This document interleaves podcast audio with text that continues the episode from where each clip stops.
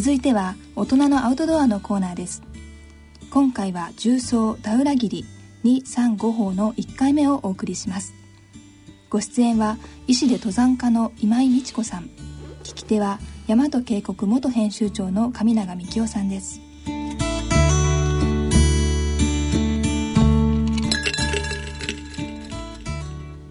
皆さんご機嫌いかがですか？大和渓谷元編集長の上永幹夫です。ご機嫌いかがですか？今井美智子です、えー、今年この時間はアウトドアをテーマにしてお送りいたします、えー、さて前回なんですけれどもヒマラヤのダウラギリ四峰のお話を伺いました、えー、大変面白いお話だったんですけれども、えー、今回は、えー、同じダウラギリなんですけれども、えー、235法の重曹のお話を伺いたいと思います。よろしくお願いします。よろしくお願いします。はいところでえっ、ー、と、えー、前回の四方の話からちょっと引っ張ろうと思ってるんですけれども、はい、四方の時は今井さんは登られてないんですよね。でそうなんです。ええ、あのちょっとその時もお話を伺ったかもしれませんけど自分の中にご自分の中に不完全燃焼だったっていう感覚ってあるんですか？あそうですね。あの自分がタイの体調じゃなくうちの夫が体調で、はい、しかも夫が一番最初に率先して登っちゃって、はいあとは気が抜けたんじゃないかと思うんだけれども で後の人たちが登って私最後だったんですよ。えーまあ、最後だったのにはいろいろ理由があって隊員が2人ほどいろいろこう高所障害になったりなんかしてんのの治療をしながら結構無理にあの高度を上げてったりもしてたんで、うんうん、だけど実際には私はいけると思ったのに、はい、あの上からの隊長命令隊長命令というか隊長のサブの怖い高橋義輝さんという方から もうすぐ降りてこいという、はい、まあ天候が悪くなるっていうこともあったんだけれども、うん、っていうのがあってなんかほら体調崩したりなんかしたらもうダメだと思うけど自分では行けると思ったのに頂上まで行けないで最終キャンプから降りてきた。っていうのはちょっと自分自身の登山としては不完全燃焼だったり、うんそれからやっぱり自分が采配振るってないと、うん、うん、思うようにはいかないんだなみたいなことがあったんですね、うん、それを学んだというかその経験則にして次回はそうはならないようにしたいなっていうのが今回のこの235法の重曹ですか？そうですね。であの235法はまあ4法からするとまあ見えるんですけれども、はいあの4本も登れる山だなって思っていて、うん、それが登れなかったので、うん、じゃあ次はもっと高い23があって、まあ5はちょっと4本低いんだけれども、はいはい、あのまあよあのこの山は特にあの重走コースとして、2方だけ登るとかね、うん、3方だけ登るとかまあ、はい、3方だけっていうのは逆に無理っぽいんだけど、で5方も尾根状にずっとつながっているので、はい3つを一緒にして登ったら三山の7500を超えた山の重曹なんて、うん、今まで誰も考えられないことだったろうと思ったら、うん、じゃあっていうんでその辺にいる仲間にも次はここ行こうってもう現場で言ってましたよ。帰りのキャラバンかなんかの時ですか？うん、あの現場で。あの後片付けしてる頃から。あ、うん、あすごいですねそれはね。もうその辺から発想が中層の発想があったわけですね。そうですね。はい、うん、はあので十分あの賞賛はあると踏んでたわけですね当然。あそうそう。あのとってもねあの登りやすい、うん、あの雪面の多い、うん、ゆったりしたいい山でしたね、うん、見た目ね、どこでも切れてるところはあんまりなくて割と本当にこう一つの山脈としてつながってるというそういうそうですね。特徴ですね。だからヒマラヤにしては珍しく、ピーク3つがちょうどいい具合に近場にあるっていうか、うん、うん、なるほどね。それはすごいですね。それで、えーと、ちょっと前の話ではあの今回のこのダウラギの235っていうのは1979年なんですけれども、はい、えーと、それより前に76年に、えー、日本山岳会が、えーと、ナンダデビという、えー、インドの山でやはり、えーと、重曹じゃないんですけど掃除法を一応重曹したっていうんですかねあれは。そうですね。あの、えー、と東側の山がはい、あのナンダデビの場合東側のその掃除の東側の方が、えー、と7400 34メーターでちょっと低くて、はい、で西方の方が7800メーター超えてるのかな？16メーターですね、16メーター、でで結局あの高い山ですから、はい。そこに向かってけあのうん直接ピークに行くっていうあの、まあ、一番高いところに行くっていうよりは、あの東方から回って西方まで行ったっていう点では、まあ、一応その東方から西方に縦走したっていう形になりますよね。うん。でもまああの今回の今井さんの235法っていうのは本当に重曹と言っておかしくないってね。うん。三方を、あの重走したっていうのは初めてですよね。ん。まあ二方は、うん。うん、ルート取ればそういう形になることもあるけど、ええええそうですね。はい。そういう意味ではかあるヒマラヤの登山に関しては画期的な話ですよね。そうでしたね。でもあんまりじご自分ではそんなにそんなに画期的なことをやってるとは思ってなかった。いやいやあのねえっ、といろいろこう計画をするときに、はい。あの散歩パッて見たときにはああれ3つ一緒に登れるなって3つ一緒に登れちゃったらラッキーだなっていうくらいに見たときには思っただけなんですけれども、あの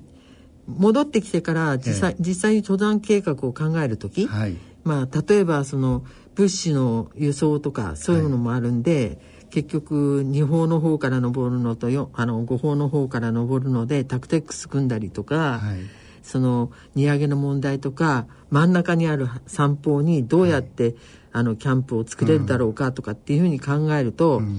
あのみんなでいろいろ考えながらこれはエベレストを登るより、うん。結局体力とか、うんその輸送力とか、そういうものも必要とするなって思ったんで、うん。エベレストの高さでの三角形をかか書いて、ええ。でその7500付近のところでその部分を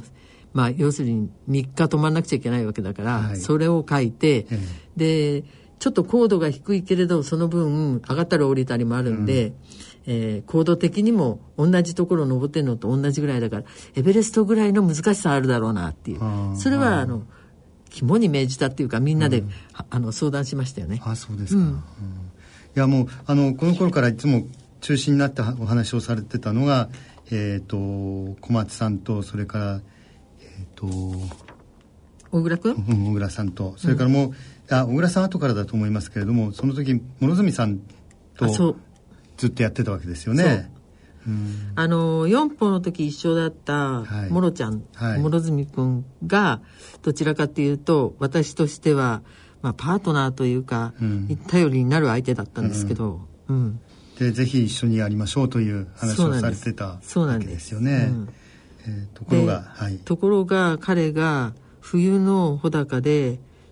雪崩で遭難しちゃいまして、うん。うん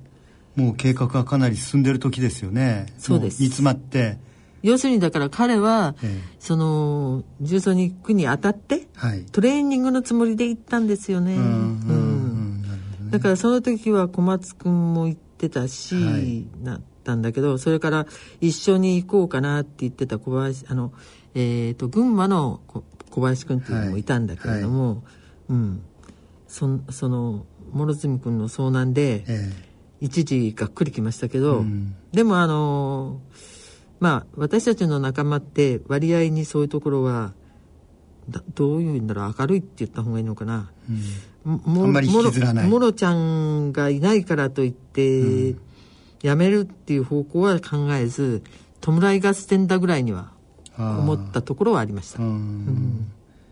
あのそのマイナスっていうかかなり大きな痛手ですよね。諸角さんがその時いなくなっちゃったっていうのは。でもそれをばある面でのバネにしながら、えーもう一回もう一回やり直そうという、ええ。そんな感じだったんですかね、もうあの4歩の時もあの私があのえー、とキャンプ級だから一番上のキャンプから帰ってくる時に誰も待っててくれなかったのに、彼一人待っててくれたぐらいだから、うん。もう本当に頼りにしてた相手なので、うん。もう本当にそれはショックでしたよね。うん。うん。だけどその、えー、と小松君もそれからあと小倉君とか後から入った人も含めて、みんなもろちゃんのことはよく知ってたし、うん。これはもうぜひ行こうみたいな方向での話になっちゃいましたうんうね。ん。なるほどね。はい。えっとその時こんなこと聞いちゃっていいのかとダンプさんはその時はい全然この話には入ってこなかったんでしたっけ？ああのねえー、とダンプさんは、えーまあもともとそのダウラギリの4本に誘われた時から、はい。なんか傀儡政権みたいで、ええ。誘われたから行ったっていう感じで、うん。え。でほらなんていうのかな。山を登るにあたって一つ同じような経験うん。をしたらそれ一つでいいっていう、発想の人、そうそうそう、の人なんですよ、で私たちはその重曹なんだからって言っても動かなかったし、うん。あとあのもっと言っちゃうと、えー、7500メーターでの重曹ができるって思っていなかった節がある、あでそれはあのダンプさんだけじゃなくてまあ、あのエベレストで亡くなっちゃったんですけれども、ええ。加藤康夫君なんかもそうで、はい。あのよくこうどうやってやってんの？どこがどこまで進んでんの？っていうのは聞きに来るんだけれども、じゃあ誰かが遭難にしたり事故になったら助けに行ってやるよみたいな話しかしてくれなくて、うん。実際にはあの彼らは行く気はなかったみたいですね。あーうん。まあ大体あのえーっとその頃いわゆる優秀なヒマラヤヒマラヤリストはいっていうか、にあのヒマラヤ登山をやっていた人たちはあいつら何考えてんだろうと思ってたみたいで重装できるって思ってなかったみたい。うんそうですよね。であのえっ、とあんまりだその頃ヒマラヤで重装しようっていうこと自体がそんなにこうもうそもそも大変なことだろうなと思ってたと思いますし、えー随分かなりあの思い切ったそう。ええ思い切った計画だなっていうのを最初の頃に聞いた時には思いました私も、はいなので、ええ。結局はその自分の一緒にやってるような仲間たちヒマラヤの登山だから、えー、4本も含めてですけど、ヒマラヤ登山をしたような人たちじゃなくて、ええ。その下の人間たち。ああそうん今これからあっちこっち行ってみたいなって冒険心豊かな、うん。若い人しか集まんなかったですよ。うんやこのそのねその、うん。うん本の中にありますけれどもその隊員の紹介のところに。いやみんな若いですよね。そう私が引き上げなければ平均年齢21人くらいですいやすごい。その普通じゃ考えられないですよねそのヒマラヤでその年齢っていうのは。そうなんですよ。ええ。うん。いやみんな若かった、うん。うん。あのー、五峰に登った小林健なんてまだ大学生18だったかな。はあえっ、とそれはみんな今井さんのい言い方あんまり良くないかもしれないないですけど一本釣りですか？その声いや、をかけて。そうじゃなくて、あの、えっ、と、いわゆる、あの、クラブの仲間、はい JCC JCC の仲間と、はい。それからその JCC っていうもの自身がロッククライミングずっとみんなやっていたんですけれども、はいあの他の由緒ある山岳団体と違って、はい。あのみんな好きに自由にあっちこっちの人たちと登りましょうと、ただ事故の時だけはあの、まあ、クラブの仲間が事故ったら必ず、あの助けに行きましょうっていうか、後処理しに行きましょうっていう、あの考え方のクラブだったんですね、だからいろんな人がいろんなこといやいろんなところへまた他のクラブの人たちもとも一緒に行ってたんだけど、当時まだあのいわゆる団体？一つの団体がそこから外れて他の団体と一緒に行くっていうのはあんまりなかった？なかったですよね。なかった時代なんですよ。うん。えっ、とカモシカ同時もそうだしそれからイエティ同時もそうだと思いますけど、そう。ヒマラヤに登るためにこう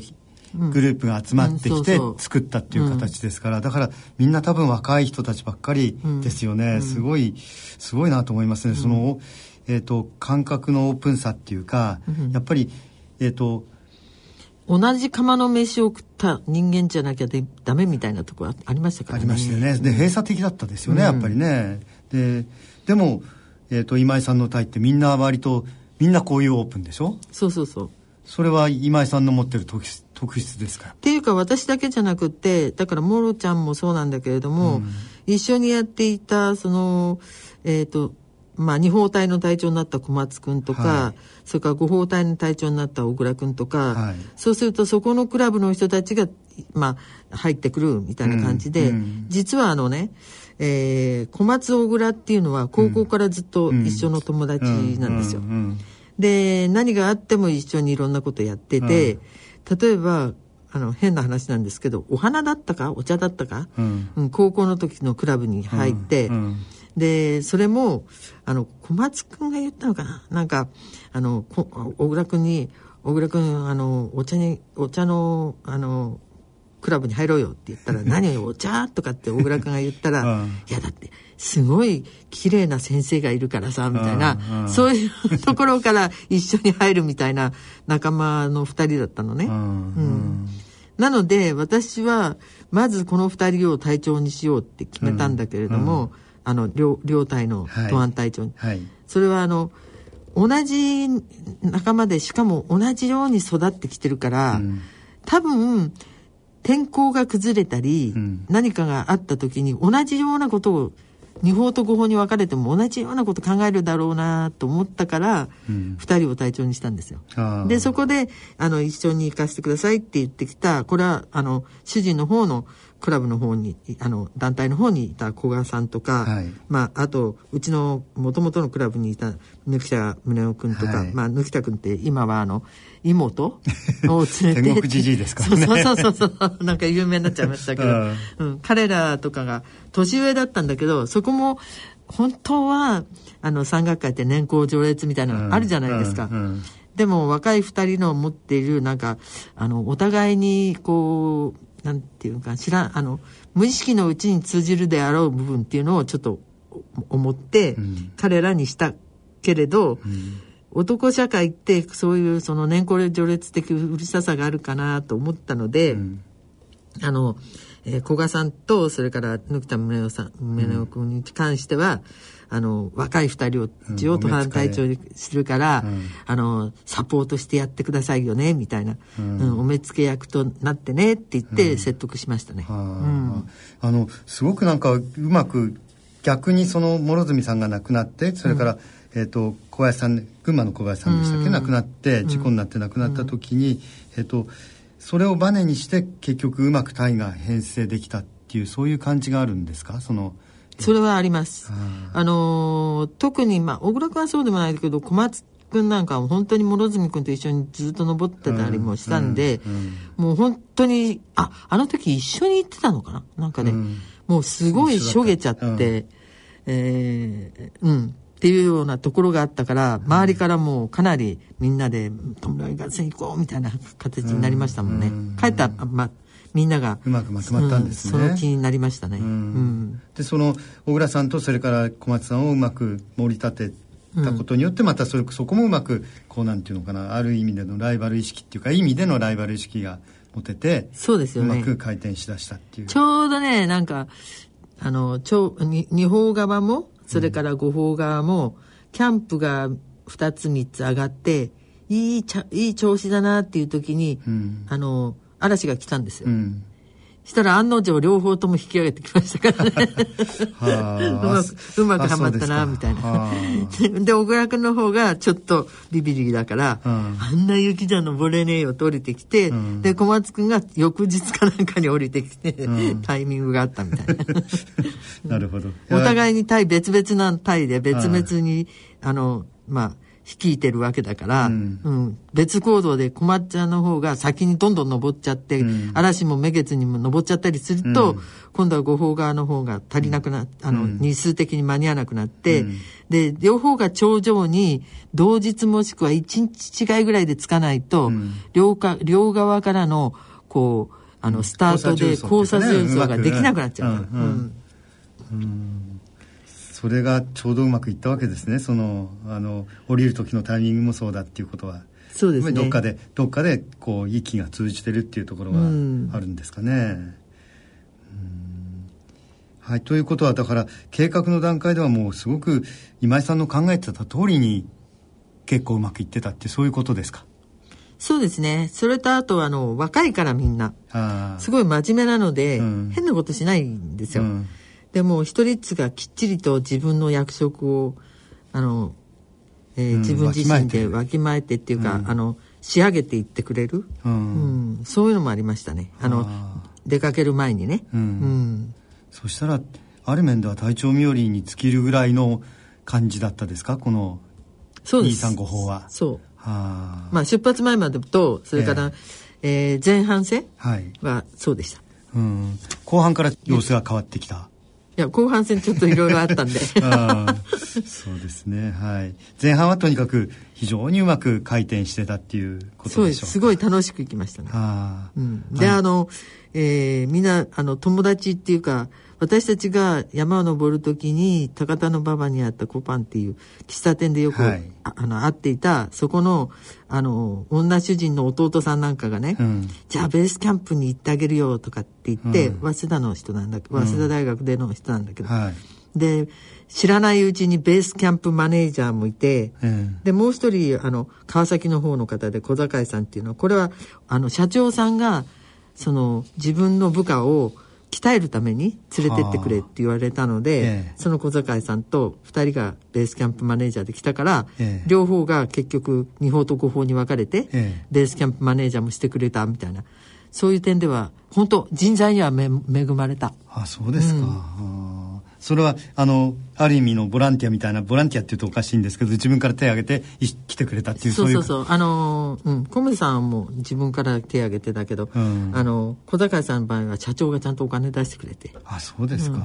うん、あそれはすごい。でもその社長もすごいなと思うの。山ってやっぱりね、ええ、ある意味一つのこう集団の中でやっていかなきゃなんないっていうことと、はい、あと自然が相手だから、はい、いつ何が起こるかわからない、うん、それに対する対応っていうのは柔軟性がないとできないじゃないですか。うんうん、でその対応の柔軟性とか、それからまあもちろん酸素が少ないところで動くから結構苦しかったり体力的なところも大変なんですけど、であのお互いがお互いにちゃんと連絡取れてなかったりすると、うん、結局あの遭難しちゃったりなんかするわけでしょ、はいええ、うん、だからあのあある意味命をお互いの命を大事にしなきゃいけない部分ありますよね、うん、そういうことが企業の中で学べてる人間がいるとそれはそれでいいじゃないですか。とってもいいですよそれは、うん、だからそういうなんか educational っていうかまああのえーといわゆるえー、卒業教育的な、うんうん。うん、部分に目つけられたっていうその社長さんすごいなと思ったんだけど、うん、なるほどね。それはすごいですね本当にね、うん、でで、えーと、実際の登山活動が始まるというあ実際のっていうかそのうまくいってたんですけれども、えーと、暗雲がところどころでやっぱり立ち込めてくるということなんだと思いますけど山はしょうがないですもんねそれはね。いろんなことがあるのは。暗雲とかいう問題じゃなかった。それどころじゃない。えー、この続きは次回この時間にお送りしたいと思います、えー、ここまでのお相手は私上永美京と。今井美智子でした